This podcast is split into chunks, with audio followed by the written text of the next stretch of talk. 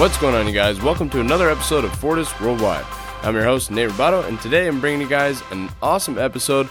We're going to be talking about uh, listening to the experts. So, trying to find an expert in the field uh, that you're trying to grow in, whether it be in the gym, whether it be uh, professionally at work, um, or just anywhere in life, trying to surround yourself with experts um, that know what they're talking about. Uh, so that way you can learn and learn a little bit quicker um, than maybe everybody else. So before we jump into this episode, I want to give a quick shout out to the sponsor of the podcast. Trash Panda Tactical. Trash Panda Tactical makes the coolest bullet pens available, you guys. They are awesome. They're made from recycled 308 shells and he gets them powder coated. They got a bunch of different cool colors and styles on the website and they can now laser engrave them uh, and customize them to whatever, you know, you can put whatever message or design you want on your own custom Trash Panda Tactical bullet pen. So be sure to check out their website at trashpandatactical.com and make sure you guys use the promo code at checkout Fortis Worldwide. You're to save 10% on your order. So, um, we're going to go ahead and jump right into this episode, you guys. Um, and today, like I said, we're going to be talking about listening to the experts. I'm going to start off this episode with a little bit of a story here. Um, so, this past you know month or so, uh, Scott Mallory over at Highway 98 Country reached out to me and said he was interested in uh, working on his fitness, getting a little bit healthier, um, getting in shape for the summer.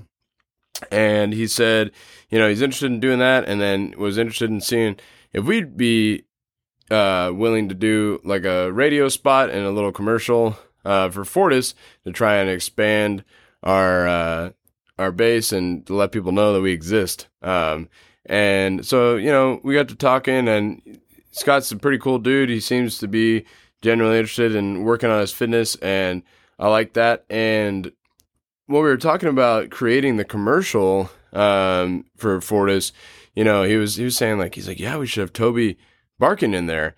Uh, it'll be like a nice little hook, and everybody's gonna love it. And I was like, all right, you know, like in, in my mind, just right at the bat, I'm just like, I don't know, like you know, I don't know if people want to really listen to a dog bark, and you know, I I don't want to listen to Toby bark, but of course that's me. Um, but you know, I went ahead and I was just like, all right, man, like you know what you're talking about. He has been doing radio for you know years and years and years, so he has lots of experience on the radio, and he's just like, yeah.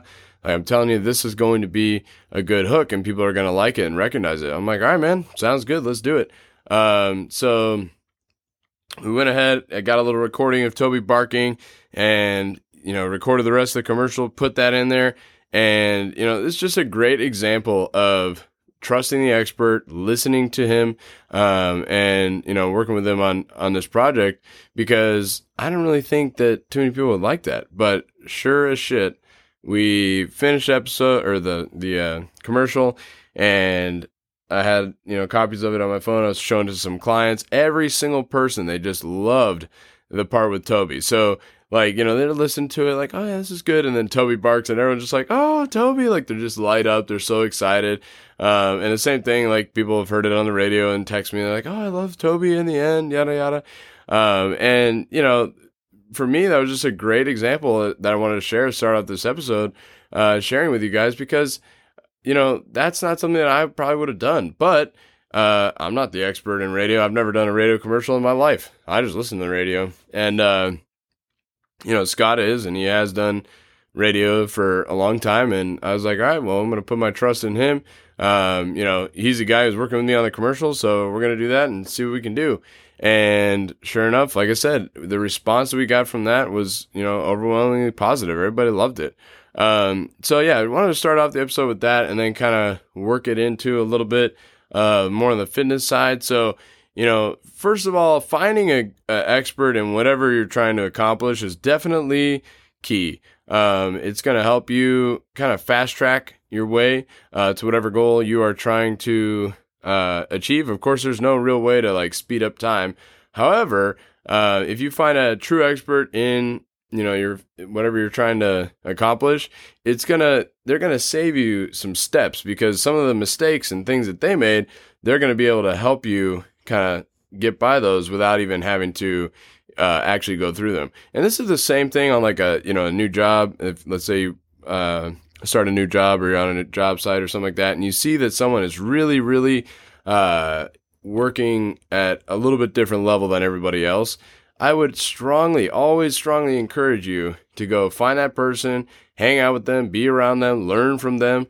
That's only going to help you out. I promise you that. Um, you're going to be able to learn, however, you know, just by watching them do what they do and also just surrounding yourself with excellence is going to bring you up as well. Um, rising tide raises all ships. So, you know, if they're crushing it, be alongside them. You might start off, you know, stumbling and fumbling, but if you're willing to learn, sooner or later, you're going to be right up there with them, uh, killing it. So, yeah. So going back to, you know, finding a coach, definitely want to find somebody, uh, that has experience doing what you are uh, trying to do or coaching people in what you're trying to do. So, you know, uh, for instance, if you're looking for a weight loss coach, you definitely want to make sure, or someone to help you with weight loss, you want to make sure they have experience doing that. Or if they're brand new, give them a chance. You know what I mean? Like if they're brand new in the fitness realm and, you know, they're, but they're seemingly really, they're hungry, they're ready to work for you. That's, I'd say, you know, give them a chance as well. Cause I was once that, you know, I was 18 just got my personal training cert- certification. I remember having to explain to people so many times, like, well, how old are you? I'm like, I'm 18, just starting out. But, you know, if I don't know it, I will find someone who does and we'll, we'll, uh, learn and grow together. And, you know, so it doesn't necessarily have to be someone with experience, but if it is someone with experience, definitely want to find someone uh, that has experience accomplishing the goals you're trying to accomplish, whether it's weight loss, powerlifting, uh, general strength, conditioning, whatever it is you want to make sure you're finding somebody that's done that before, um, and preferably done it before multiple times. Um, so you know that there's a track record of success, not just one time and then oh, okay, yeah, uh, you know we move on. We want to find someone that has a track record track record of success, and that's generally going to be a good person uh, to get with and to learn. Um, you know, regardless of your fitness goals. So that's definitely part one. Part two is you found that person, you found the expert that you're going to work with, um, or, you know, like I said, in day to day life, you found that expert at your new job and you're ready to learn and, you know, they're doing something this way and then you see someone else doing it and you're like, oh, I don't know. Um, my point is here is really you need to you need to make sure that you guys are buying in um, and giving that expert or that coach or uh, you know coworker your full faith, so to speak. So you know, there's no special program. Uh, speaking on you know just working out and powerlifting in particular, there's no special program or anything like that. But there are different coaches that can communicate differently and you know, one might communicate a little bit better, might click a little bit better with you, and one might click a little bit better with me. There's different coaches using different cues all over the world. And while I don't think programming is, there's no particular like super secret program, because if there was, there would be some super loaded dude or girl, and there wouldn't be any more trainers because it would just be this is the way. Uh, but in fact, there are many ways to train and many ways to get strong. And, you know, what they all are going to have in common, the ones that are successful, is a coach or a designer, like someone who has written the workouts that cares about you um, and cares about the implementation of the workout, cares about the intent behind the workout, and can communicate uh, well with you. So, a good coach is going to be able to communicate with multiple uh, you know, different types of people. So you're going to be able to communicate with like younger athletes, maybe. So like I train younger athletes I communicate with, and you know, communicating with them is a little bit different than training someone like, let's say, my wife Liz, the competitive powerlifter. You know, like that's totally different. Um, and everything in between. You know, there's just different ways that you got to communicate for different people. And if, I, I, think if you can't recognize that as a coach, then that's definitely something you want to work on um, because that's just going to be able to expand your knowledge base and honestly expand your client base.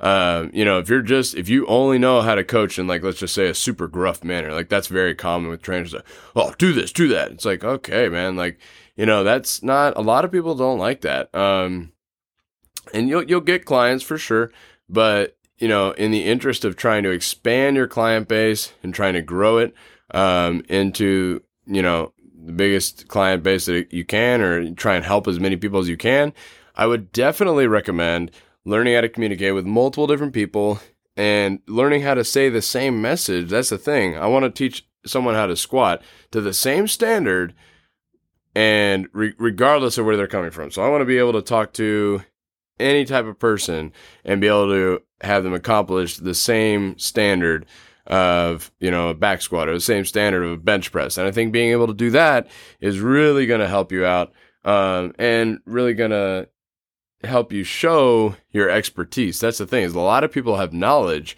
uh, and speaking to maybe some coaches that are listening to this you know a lot of people have knowledge a ton of knowledge right? Degrees and certifications and this and that but you you're not good at communicating it to your clients, then like what is that to your clients? They don't care.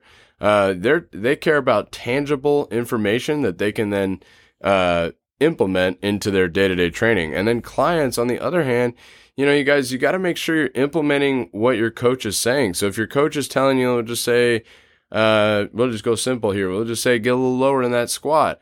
Um, then work on getting a little lower. Don't get a little lower the first day, and then you know two weeks from now your coach takes a look at your squats and it's like, oh, back up to like. Don't try and like sneak around. Like just just do you know what they're saying, uh, and that's going to help you out tremendously. Is that you know consistently working on the cues that your coach gives you is generally going to lead to improvements, whether it be strength, weight loss, whatever. Uh, it doesn't matter. It's just the consistency of the implemented cues is going to help you grow as a lifter, an athlete, as a human in general. Um, also, on that note, you want to make sure that you're staying focused on, uh, you know, the cues that your coach gives you.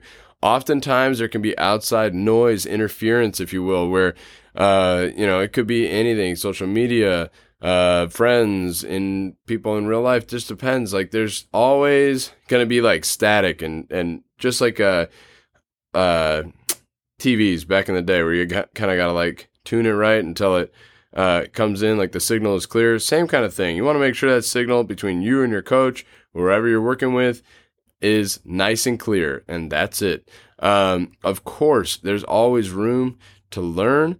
Um, but you know, if you hired a good quality coach, they're going to be doing that so they can then you know pass that information along to you. Um, good coaches are going to continuously be learning and improving their knowledge base. Uh, that's something that I try and do every single day. Um, and you know they're going to be continuing to learn and grow so that they can then pass that information along to you.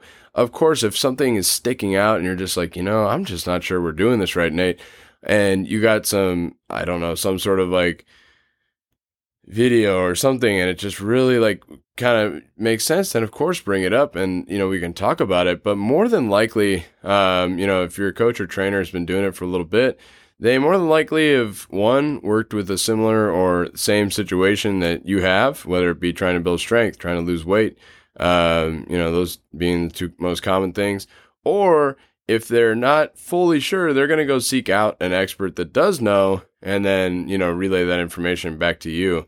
Um, and you know i just think it's important to keep like i said going back to the tuning illustration keep that uh the the channel with your coach on that nice and clear. Try not to let too much static interference get in the way because uh, that could be pretty confusing. You got to understand uh, when coaches are trying to coach in movement in particular it takes there's it's like it's like an onion stealing a line from Shrek.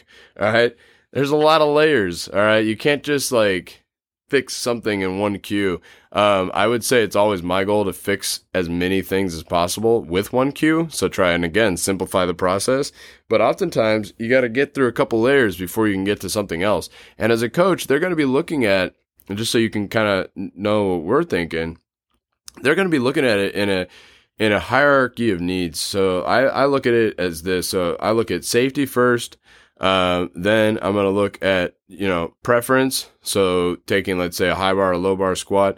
Let's say the person can squat proficiently in both.